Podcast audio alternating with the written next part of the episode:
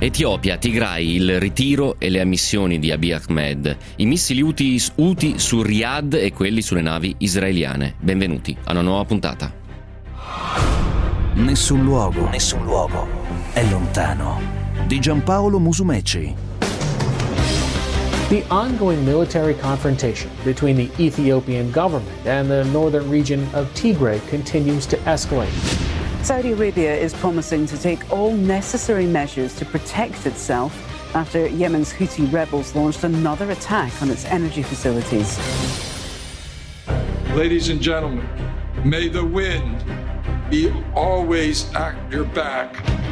Buona giornata e ben ritrovati, gentili ascoltatrici, gentili ascoltatori. Questo è Nessun Luogo è lontano. Anche quest'oggi volgeremo lo sguardo al di fuori dei confini italiani. Per farlo con me ci sono Antonio Taglia, Valentina Ternullo, Andrea Macchioni e regia Peter Bescapè. 349 238 6666 Domande e commenti, sms e whatsapp Siamo su Facebook, Nessun Luogo lontano trattino Radio 24 Siamo su Twitter, Nessun Luogo 24 Ovvero Jumpaz in questa puntata di Nessun luogo lontano proveremo a sfogliare due pagine. Sono due pagine particolarmente sensibili. La prima, una serie di attacchi missilistici di provenienza eh, milizie Houthi hanno preso d'attacco negli ultimi mesi, forse potremmo dire anni addirittura, ehm, l'Arabia Saudita, sia le postazioni petrolifere di Aramco, ma hanno anche lambito la capitale. Che tipo di missili sono? Perché gli Houthi si affidano a questo tipo di eh, minaccia? E poi ancora, qualche giorno fa, una nave israeliana che transitava nel golfo antistante lo Yemen è stata bersagliata, per fortuna senza particolari danni, da missili di dubbia provenienza. Tutti puntano il dito verso l'Iran in entrambi i casi. In questa prima pagina cercheremo di analizzare il perché viene utilizzata la minaccia missilistica, peraltro ricorrente anche spostandosi leggermente eh, verso ovest, per esempio dalle milizie di Hamas contro Israele. Prima però di andare nel Golfo andremo nel Tigray perché le ammissioni del premier etiope Abiy Ahmed gettano ulteriori ombre su quello che è stato un premio Nobel per la pace. Le incursioni delle milizie, delle, scusate, dell'esercito federale etiope dovrebbero smettere, eh, Addis Abeba dovrebbe lasciare il Tigray, ma spuntano già le prime testimonianze di una serie di violenze commesse proprio dall'esercito federale. Abiy Ahmed dice, promette, pagheranno, ma staremo a vedere anche eh, l'esito strettamente politico di ciò che è avvenuto. Il tutto naturalmente non prima di aver sfogliato i nostri dossier.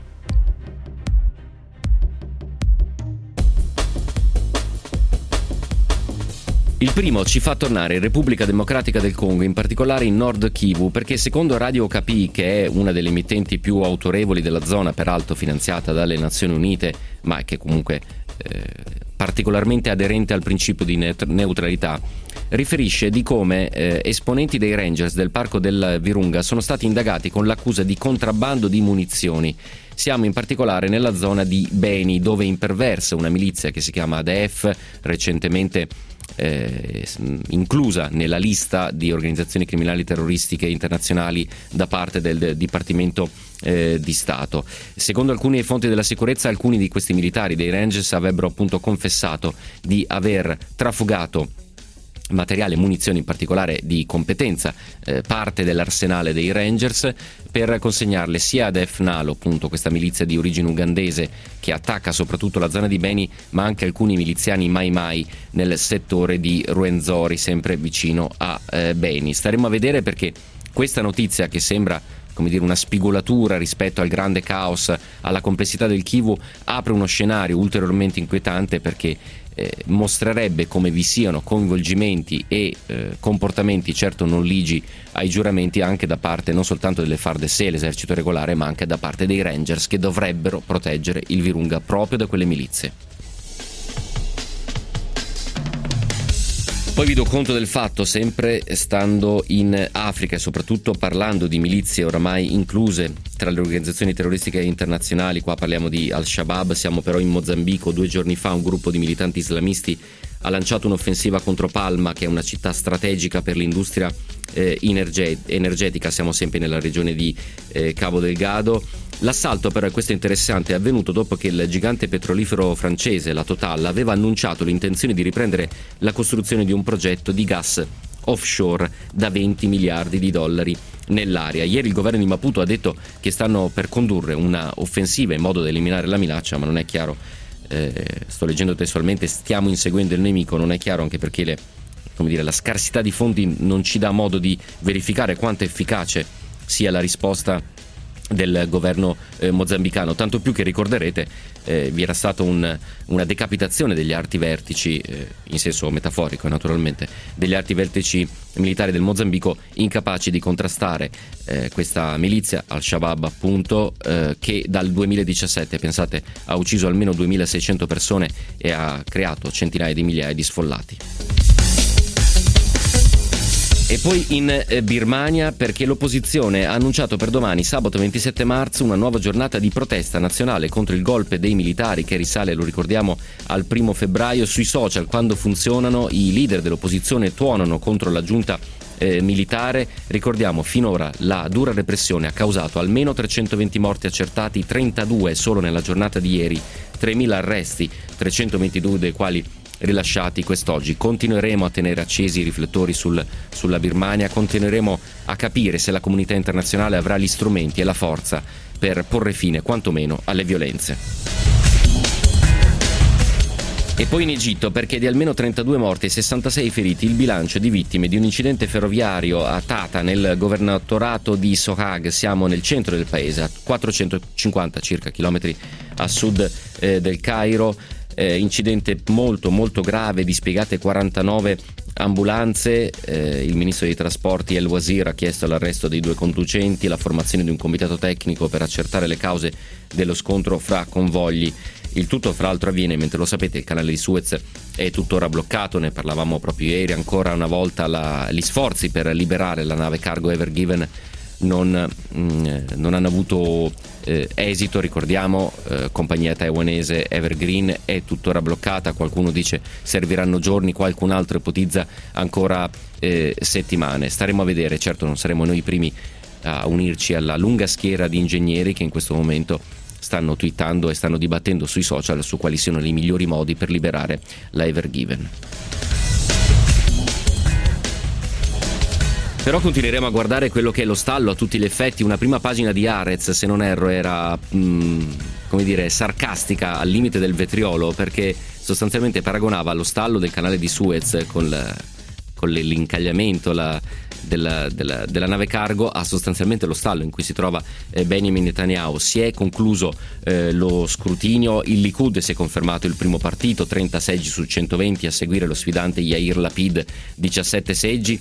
E il problema qual è? Che non si riesce a avere la maggioranza dei 61 seggi e così ironicamente Arez appunto paragonava questa situazione alla stessa situazione di stallo che si trova appunto a Suez.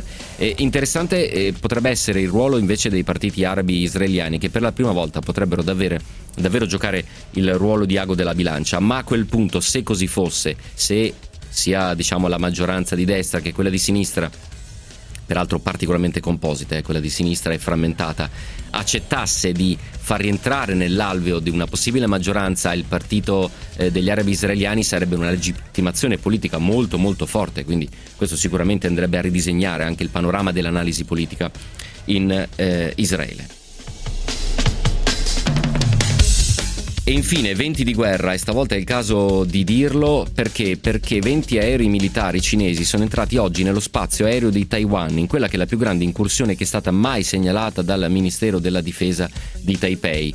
Eh, siamo a tutti gli effetti di fronte a un possibile crinale. Potrebbe esservi davvero un'escalation perché una presenza così massiccia di mh, mm, aerei appunto non si era eh, mai vista. Abbiamo sempre ripetuto che quello stretto, quei mari, quello spazio aereo lì sono potenzialmente eh, assai pericolosi soprattutto per un elemento che evidentemente viene poco analizzato dagli analisti politici, giustamente, ma che è l'errore umano quando vi sono così tante manovre militari e così tanta presenza così muscolare appunto l'errore umano ci può eh, scappare. Il Ministero della Difesa dell'isola ha detto che l'aviazione ha dispiegato missili a proposito per monitorare l'incursione nella parte sud-occidentale di quello che considera come il proprio spazio aereo. Alcuni degli aerei di Pechino sono passati attraverso il canale Bashi che separa l'isola dalle Filippine, ha detto in una nota il ministro della Difesa di eh, Taiwan. Ehm, perché l'aviazione cinese era lì, al di là della possibile, evidentemente anche messaggio provocatorio, era un'operazione, una simulazione di un'operazione contro navi da guerra statunitensi proprio nel canale di Bashi. Questi erano i nostri dossier internazionali, sono fatti spunti notizie che arrivano dai quattro angoli del globo, adesso però con Peter Bescapè andiamo in Tigray. Le forze di difesa nazionale non hanno mai ucciso nessuno. In nessun altro paese le forze armate hanno mai dimostrato un simile livello di professionalità.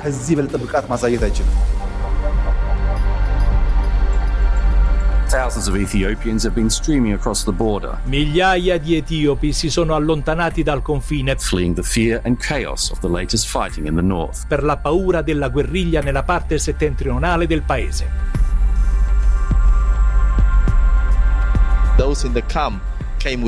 Queste persone arrivate al campo non hanno nulla e contano per sopravvivere del cibo che può donare la popolazione locale. So these children, they, they lost their parents. Questi bambini hanno perso i genitori.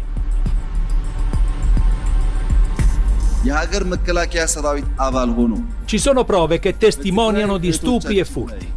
Ieri siamo arrivati ad una conclusione. Tutti i soldati sorpresi a stuprare o rubare saranno punibili per legge.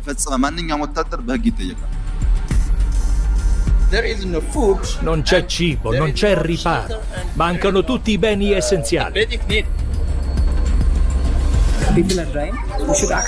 Le persone stanno morendo. Bisogna fare qualcosa.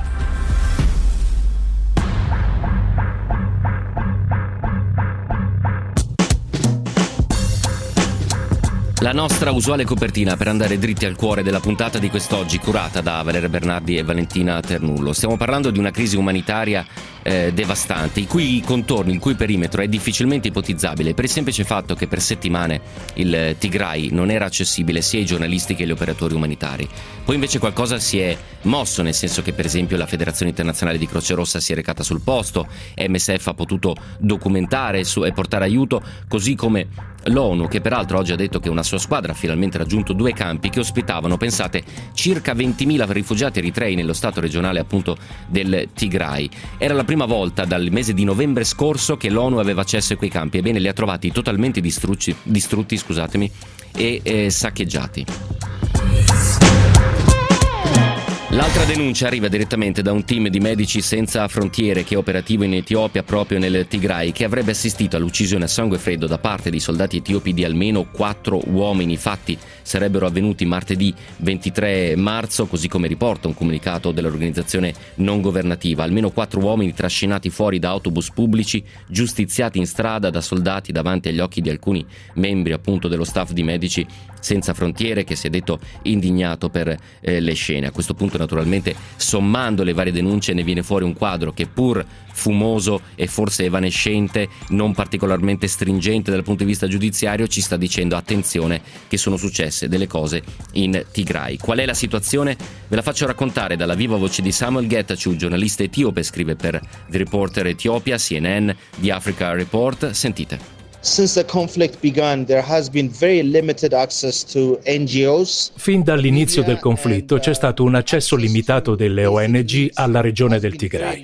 Anche l'entrata dei media e dei beni di prima necessità è stato bloccato perché il governo ha chiuso tutte le principali linee di approvvigionamento. Nelle ultime 48 ore però il primo ministro etiope si è recato ad Asmara e ha incontrato il presidente dell'Eritrea per assicurarsi che le truppe eritree si ritirino dalla regione. A carico di questi soldati stanno montando continue accuse di saccheggi, esecuzioni sommarie ed abusi sessuali.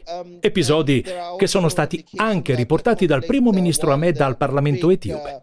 Nonostante la guerra contro il TPLF sia ufficialmente finita, si registrano diversi scontri in tutta la regione. Il conflitto quindi sta continuando coinvolge tantissime persone e alimenta il flusso di rifugiati verso il Sudan, dove molti abitanti del Tigray stanno cercando riparo. Inoltre, le Nazioni Unite hanno confermato le voci che parlano di una grande carestia in atto nella regione. Nonostante la fine della guerra sia stata decretata ormai lo scorso anno, il conflitto continua.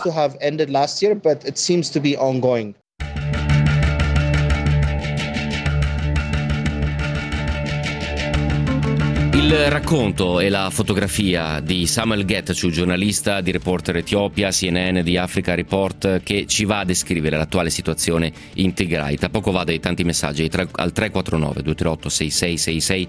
Fatemi prima però dare il benvenuto nel suo luogo lontano a Uldelul Chelati di RAR, docente di storia e istituzioni dell'Africa all'Università di Macerata, esperto di Corno d'Africa e di Eritrea. Professor Chelati di RAR, buongiorno, benvenuto nel suo luogo lontano. Buongiorno, grazie a voi per avermi invitato. Allora, eh, che idea si sta facendo, professore, dei piccoli tasselli che stanno emergendo eh, da quella che è la situazione, le poche fonti, francamente, anche dirette che riusciamo a ottenere in eh, Tigray? Sono stati commessi errori, violenze, eh, saccheggi da parte dell'esercito di Addis Abeba? Ma guardi, l'idea che mi sto facendo è che sia una tragedia che ogni giorno di più fugge al controllo di chi l'ha avviata, diciamo. Eh, inizialmente questo è stato negato risolutamente sul versante del governo centrale etiopico che fossero state compiute violenze nei sì. confronti dei civili, che ci fosse coinvolgimento di stati terzi, eccetera.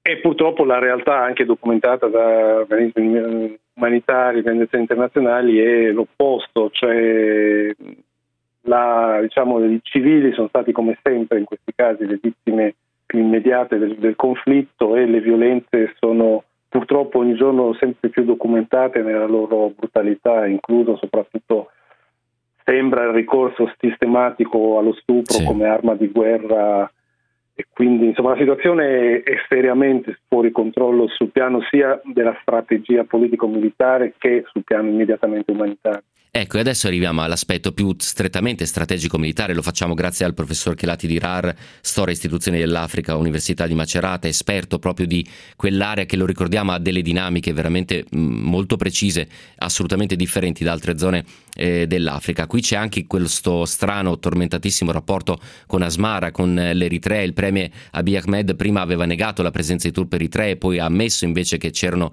truppe eritree. Eh, ci può spiegare, fotografare in questo momento lo stato del rapporto tra Addis Abeba e Asmara? E, purtroppo è estremamente mh, confuso e pieno di sfumature. Diciamo che la mia impressione leggendo i dati diciamo che arrivano è che in tutta la fase iniziale ci sia stata una, un'alleanza direi quasi di ferro tra il governo di Asmara e il governo di Addis Abeba sì. in funzione dell'accerchiamento e eh, dire, smantellamento del governo uh, del Tigray che di fatto però era anche il governo a controllo del, del potere in Etiopia fino al 2018. Sì. Quindi una convergenza di interesse fra uh, due diversi diciamo, attori.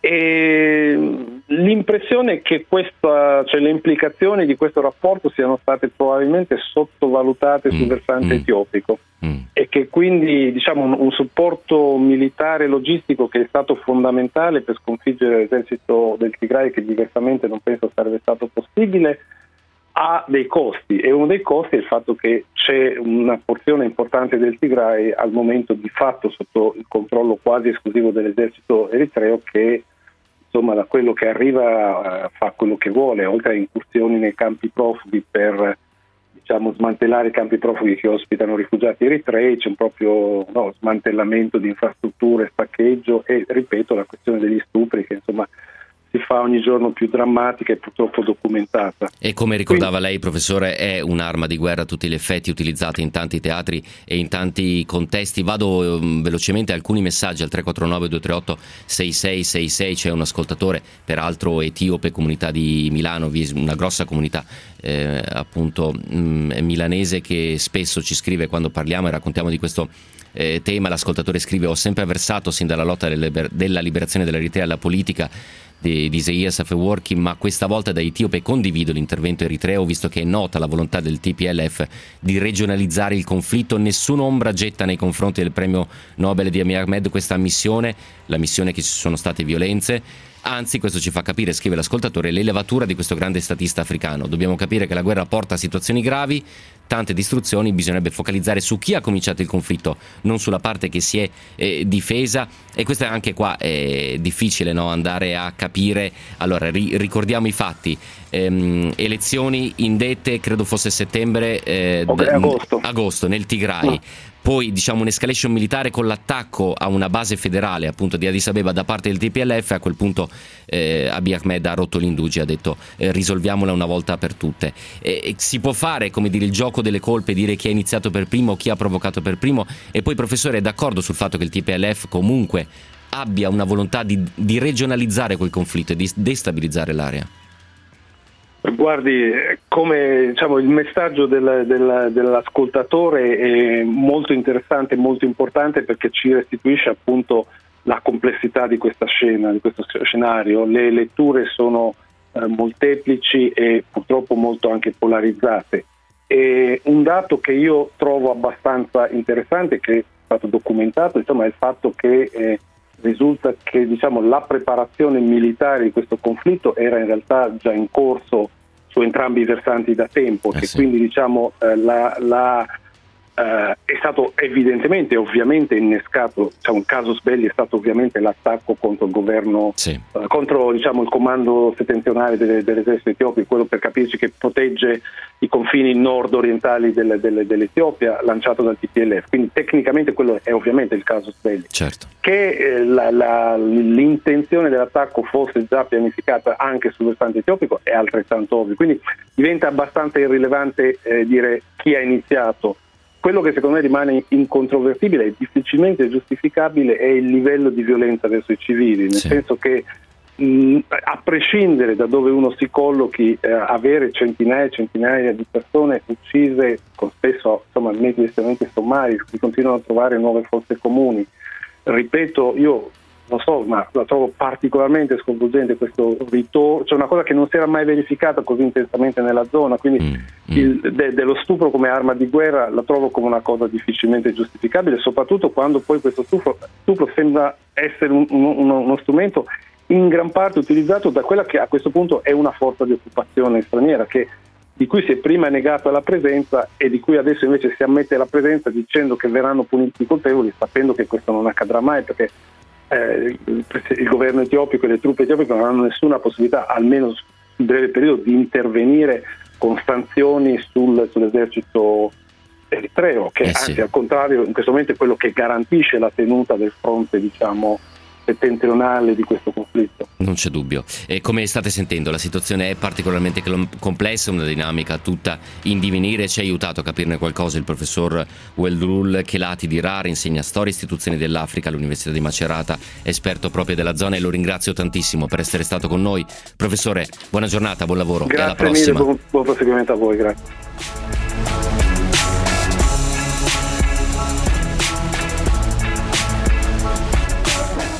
Toni polemici da parte di alcuni ascoltatori, come quello di eh, il messaggio di Diego, tutto questo è sempre colpa dell'Occidente, dell'America, del sistema capitalistico. A me sembra che ci sia un'incapacità endemica di autogovernarsi, penso si riferisca ad alcuni stati africani. Gentile Diego, a parte che nessuno di noi ha tirato in ballo eh, la qualsivoglia presenza occidentale.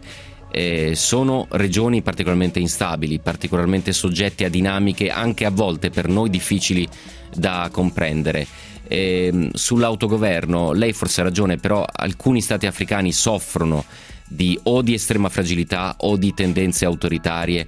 E, ehm, credo che usare l'etichetta del eh, ma tanto loro non sono capaci di non ci porti proprio da, da, da nessuna parte. Credo che eh, settori, teatri come questi vengano, debbano essere osservati, analizzati e studiati soprattutto con profonda umiltà e profonda attenzione perché Peraltro c'è anche un passato, l'ombra lunga del passato italiano su quelle zone, quindi quantomeno credo sia doveroso per noi volgere lo sguardo in quelle zone per capire cosa sta accadendo. Così come è doveroso per Samuel Gettechu continuare a raccontare per noi eh, quella che è eh, la situazione, anche l'impasse politico in cui si sta trovando il presidente eh, Abiy Ahmed, che lo ricordavamo, ha riconosciuto la presenza di truppe eritee nel, nel Tigray. Sentite la sua eh, opinione perché aggiunge un altro piccolo tassello. From the beginning of the conflict, uh, there has been allegations uh, labeled uh, to the Ethiopian side and the Eritrean side. Fin dall'inizio del conflitto ci sono state accuse di violenza rivolte sia alle truppe etiopi che a quelle eritree, dato che subito è stata denunciata l'entrata di soldati eritrei nel Tigray. Secondo quanto riferito dal primo ministro Ahmed in Parlamento, l'Eritrea è entrata nel conflitto per proteggere i propri interessi nazionali. L'Eritrea temeva infatti che i soldati soldati del TPLF avrebbero potuto attaccare il proprio territorio e ha accusato l'esercito del Tigray di aver lanciato razzi contro Asmara. Molti abitanti del Tigray, osservatori internazionali, hanno però denunciato che le truppe eritree si sono impegnate attivamente nel conflitto, non solo difendendo il confine ma anche compiendo attacchi. Il viaggio ad Asmara del primo ministro Ahmed e le dichiarazioni in Parlamento provano che le truppe eritree sono state coinvolte nel conflitto in Tigray fin dall'inizio.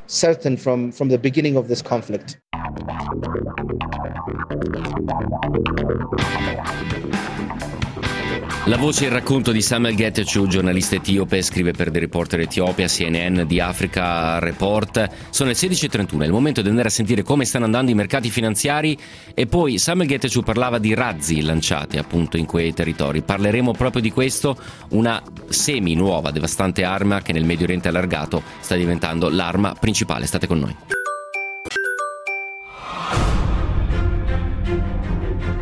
Nessun luogo, nessun luogo è lontano.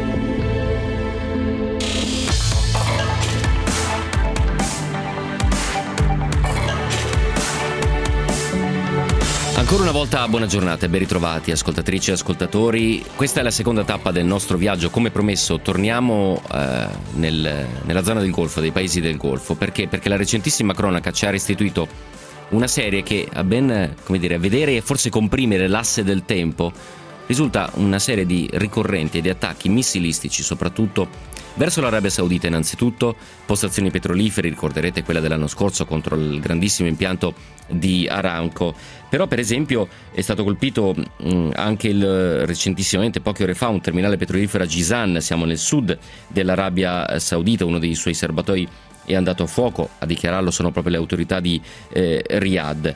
Ehm, nelle settimane scorse era stato preso di mira da droni armati il porto petrolifero di Rastannura, che è uno dei più ampi scali energetici eh, del mondo. Nello stesso giorno un missile balistico si era abbattuto su un'area residenziale sempre della società petrolifera saudita Aramco a sud della città di Daran. Chi c'è dietro questi attacchi? Tutti puntano il dito verso le milizie Houthi, eh, foraggiate o quantomeno legate a doppio filo con eh, Teheran. Ma perché si stanno intensificando questo tipo di attacchi? E soprattutto, eh, che cosa sappiamo di, questi, di, queste armi? Da dove provengono? Come si è costituito l'arsenale degli Houthi, ammesso e concesso che le responsabilità debbano essere attribuite agli Houthi? Piccolo tassello, sapete che in Yemen è in corso sostanzialmente una guerra per procura tra eh, la coalizione guidata dall'Arabia Saudita che legittima il governo di eh, Sana'a e dall'altra parte i ribelli Houthi invece che a questo punto sembrano secondo tanti analisti essere strumento di una eh, ossessione da parte dell'Iran per una vittoria nel teatro yemenita. Partiamo dalla dall'arsenale, soprattutto dalla, da che tipo di missili vengono utilizzati. Vi faccio sentire la voce di Peter Weseman, ricercatore senior del SIPRI, che è il Stockholm International Peace Research Institute, è un esperto di armi di Medio Oriente. Il SIPRI è sostanzialmente, per chi si occupa di armamenti e disarmo, il faro dal punto di vista della competenza e della conoscenza. Sentite la sua voce. So the missiles which the Houthis have used today in I missili impiegati dagli Houthi oggi, ma anche nei mesi scorsi, ormai da qualche anno a questa parte, provengono da diverse fonti, anche se quelle principali sono due. All'inizio del conflitto tra gli Houthi e l'Arabia Saudita nel 2015, i missili provenivano principalmente dagli arsenali già esistenti in Yemen. Si trattava di arsenali accumulati per decenni con armi che provenivano da molti paesi diversi e dei quali gli Houthi si erano impadroniti in diverse zone dello Yemen. Ma dopo queste scorte si sono esaurite e quindi si sono dovuti rivolgere altrove. Dobbiamo anche tenere presente che il conflitto in Yemen è soprattutto, in definitiva, un conflitto tra Arabia Saudita e Iran, due nazioni nemiche da decenni, che adesso stanno essenzialmente combattendo una guerra per procura. È opinione comune, sostenuta da diverse prove raccolte dalle Nazioni Unite, che molte delle armi o almeno molti dei missili e dei droni armati impiegati dagli Houthi siano stati forniti dall'Iran o perlomeno da entità presenti in Iran. Queste entità hanno fornito sia la tecnologia che il potenziale per completare la realizzazione di questi missili.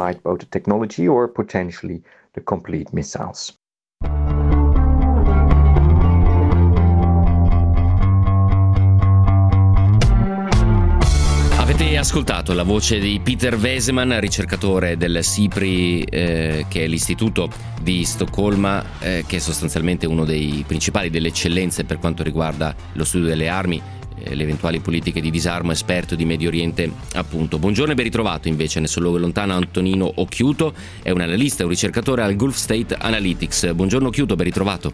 Buongiorno a voi. Allora, innanzitutto ehm, mi, mi, mi, può sconfessare, ho letto un po' di analisi che parlavano di una vera e propria ossessione da parte di Teheran nel raggiungere una vittoria in campo yemenita. Perché questo braccio di ferro tra sauditi e tra iraniani, conto terzi, diciamo, è così importante nella, nella penisola?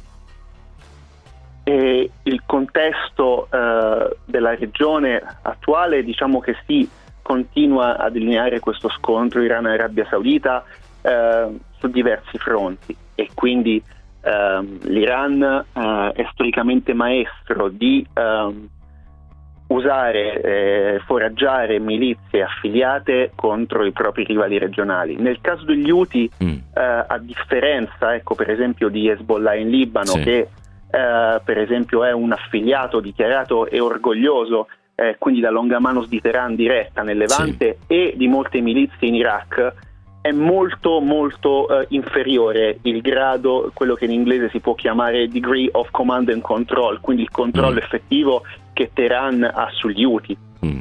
Il legame tra uh, l'Iran e gli Houthi è andato via via intensificandosi mano a mano che il conflitto in Yemen uh, cresceva e quindi l'intervento saudita cresceva di importanza. E sì. Eh, c'è stata un'unità eh, di intenti molto forte perché se da un lato gli Houthi eh, avevano interesse a eh, cercare di far sì di colpire, colpire, i sauditi con armi sempre più sofisticate e quindi importarle dai, dai loro eh, supporters iraniani e l'Iran aveva tutto l'interesse nel vedere il rivale saudita impegnato in una guerra costosa eh, dal punto di vista sia finanziario che della reputazione. Tuttavia bisogna fare una grande differenza quando si parla degli Houthi eh, rispetto ad altre milizie della regione sul, sull'influenza ecco, e sul, la, il, sulla capacità sì. iraniana di influenzare e controllare gli Houthi. Si tratta, quello iraniano, di un intervento a supporto che, che agli iraniani diciamo, fa comodo eh, supportare gli Houthi, ma eh, il fatto che si tratti di, un, di, un'entità quasi identificabile come un'unica fonte o come un'unica strategia eh, ci sarebbe molto da discutere ed è molto molto molto disputabile. Gli obiettivi sono, possono essere compatibili, ma di sicuro non stiamo parlando dello stesso attore o di stessi obiettivi. State ascoltando l'analisi di Antonino Chiuto, è analista appunto e ricercatore al Gulf State Analytics e da tempo si occupa di quella regione e ci sta aiutando a, come dire, saper cogliere un po' di coloriture, forse diverse, e non usare l'accetta, le divisioni manichee, le letture bianco e nero, sicuramente non aiutano. È una puntata complessa, questa ce ne rendiamo conto, ascoltatrici e ascoltatori. Aggiungo allora complessità, Antonino Chiuto, perché ieri c'è stato un attacco contro una nave israeliana in acque internazionali sempre eh, un attacco missilistico. Eh, eh, Israele continua a puntare il dito verso eh, Teheran. Anche qui abbiamo come dire, un filo rosso, mi dirà lei quanto sottile, quanto spesso, ehm, che si basa su due cose fondamentalmente, eh, Iran e missili ancora una volta. In questo caso parliamo di un attacco eh, diverso rispetto a quelli lanciati, lanciati dagli Houthi intanto per dove è avvenuto e intanto perché eh, tutte le, le, le, le, passate tensioni, eh, ricorderanno eh, chi ha seguito la politica regionale, soprattutto eh, l'estate, ehm, parliamo di due stati fa, ecco, e, e, sì. e poi in là le varie tensioni del Golfo sono state, seppur eh, non direttamente rivendicate sono riconducibili alle eh, unità militari della, delle guardie rivoluzionarie iraniane, quindi parliamo di um, eh, emanazioni dirette dello Stato iraniano. Va altresì ricordato eh, che eh, questo, questo, attacco segue di qualche mese un attacco avvenuto nel Mediterraneo a una nave cargo iraniana eh, che, ehm, iraniani, di cui gli iraniani hanno accusato Israele. Quindi da questo punto di vista si tratta eh, del vecchio scontro, della vecchia rivalità Israele-Iran eh, nella regione. Ecco. Sì. E chiaramente eh, sono tensioni che si ricollegano alla possibilità che l'amministrazione Biden possa risedersi al tavolo eh, con la Repubblica Islamica per ritornare eventualmente al, al um, Joint Comprehensive Plan of Action, meglio conosciuto come l'accordo sul nucleare iraniano. L'analisi di Antonino Chiuto prosegue tra pochissimo, vi faccio però ancora sentire la voce di Peter Weseman che dà un altro, dire, un'altra angolazione se volete all'attacco contro la nave israeliana proprio di cui stava parlando eh, Occhiuto. Sentite. Now, there have been already since many years allora, da molti anni sono in corso con una certa regolarità attacchi missilistici contro Israele o contro navi israeliane e generalmente questi attacchi vengono rivendicati da Hezbollah, che ha le sue basi in Libano e in Siria. Oppure c'è quantomeno un sospetto generale che provengano da lì. In questo tipo di attacchi di solito vengono impiegati missili di raggio più corto rispetto a quelli impiegati dagli Houthi contro i bersagli in Arabia Arabia Saudita. Anche nel caso di Hezbollah c'è un'opinione diffusa e diverse prove, per quanto non si tratti di prove provenienti dalle Nazioni Unite ma da altre fonti, incluso lo stesso Israele, che sia sempre l'Iran a fornire questi missili. E ovviamente anche l'Iran è stato abbastanza chiaro sulla questione e sul vasto sostegno fornito a Hezbollah. In entrambi i casi è importante sottolineare che l'Iran sostiene e arma i suoi cosiddetti proxies con un'ampia varietà di armi, missili inclusi, perché l'Iran ha le sue ambizioni nella regione, come le hanno altri stati, tra cui l'Arabia Saudita e gli Emirati. L'Iran, tuttavia, non ha accesso al tipo di tecnologia militare di alto livello che altre nazioni possono procurarsi. Quindi, armare i proxies per aiutare altri gruppi a combattere le loro guerre è un metodo per l'Iran per aumentare la sua influenza sulla regione. L'Iran attua questa pratica da tempo e in qualche modo ha fissato uno standard per un certo modo di acquisire influenza che oggi viene seguito anche dagli Emirati, dall'Arabia Saudita e dal Qatar. In the region a tool for that which is now also followed by for example the UAE or Saudi Arabia or Qatar. La voce di Peter Weseman, ricercatore senior del SIPRI Stockholm International Peace Research Institute, esperto di armi e di Medio Oriente. Stiamo parlando di Medio Oriente allargato, ma anche di paesi del Golfo. Stiamo parlando di eh, Yemen, la capitale Sana'a, una capitale eh, meravigliosa con delle architetture sublimi, delle quali peraltro si innamorò, si innamorò anche Pierpaolo Pasolini, Pasolini, una capitale che vive momenti di grandissimo caos, soprattutto al mattino, è molto vivace, molto vitale, prima però del cut time, prima che si inizi a masticare queste foglioline eh, stimolanti, perché poi eh, Peter Pescapè, sai qual è il più grande problema di Sanà? Traffico. Nessun luogo, nessun luogo è lontano.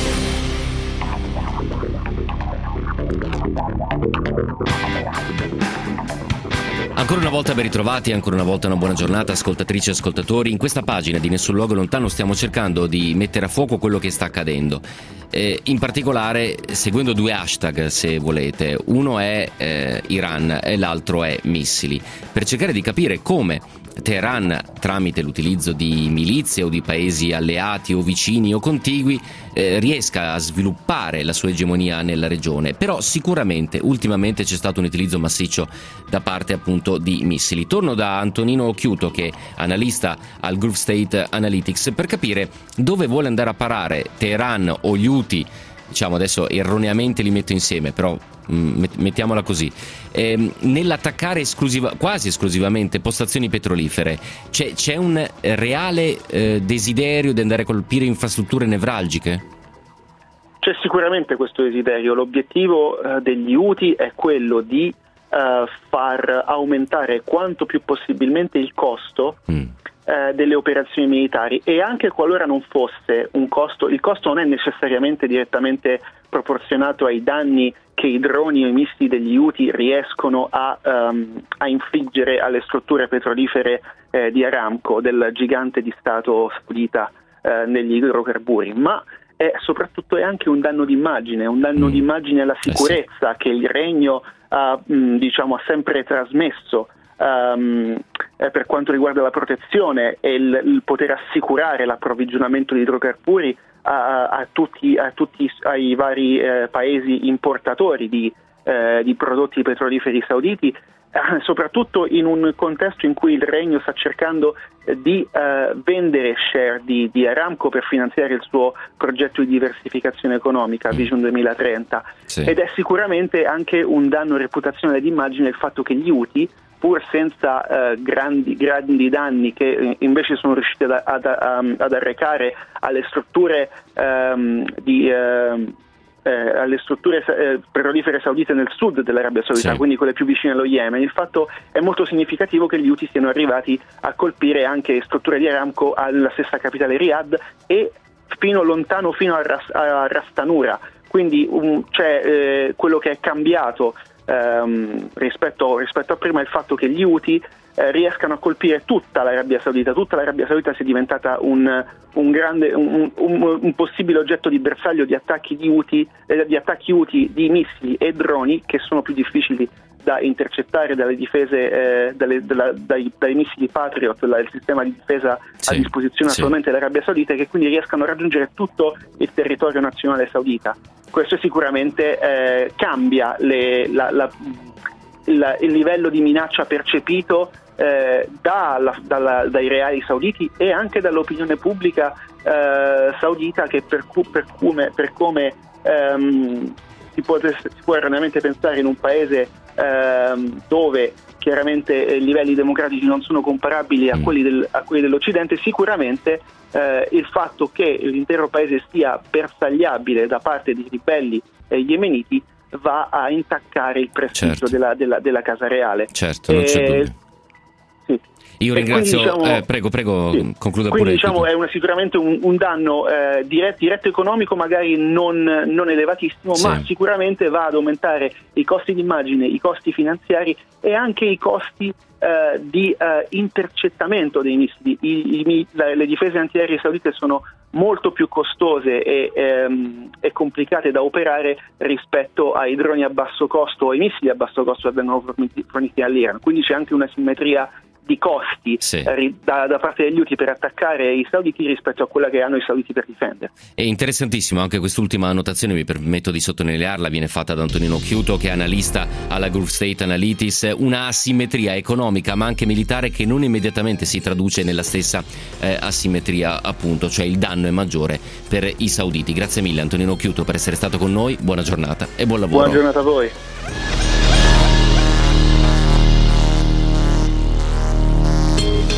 349 238 6666 tra i vari messaggi. Posto che le forze armate saudite sono note per la scarsa efficienza, i bersagli petroliferi possono fare gioco a una riad all'angolo, scrive un ascoltatore, perché un Occidente a rischio inflazione da materie prime non può tollerare un blocco della produzione saudita. È la carta migliore di Mohammed bin Salman per ritrovare alleati. Così uno dei messaggi al 349 238 6666. Torniamo però alla voce, al commento di Peter Weseman del SIPRI, perché ultimamente nel Medio Oriente allargato, compreso il Golfo, si assiste a un incremento dell'utilizzo di attacchi di questo tipo, missili a corto medio raggio o magari piccoli droni. Perché? Sentite. Missiles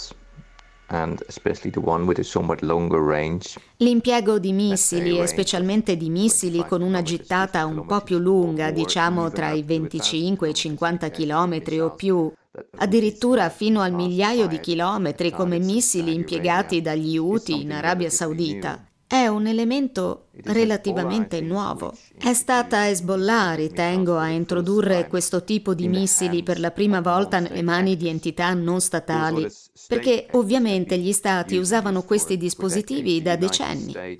Gli stati del Medio Oriente impiegano missili di tutte le gittate da molto tempo, ma l'impiego da parte di entità non statali e da parte di gruppi ribelli come appunto gli Houthi ed Hezbollah è qualcosa che è aumentato nel corso degli ultimi 10-15 anni. Questa pratica è specifica del Medio Oriente perché finora non abbiamo assistito a niente di simile in altre parti del mondo, perlomeno con la stessa incidenza.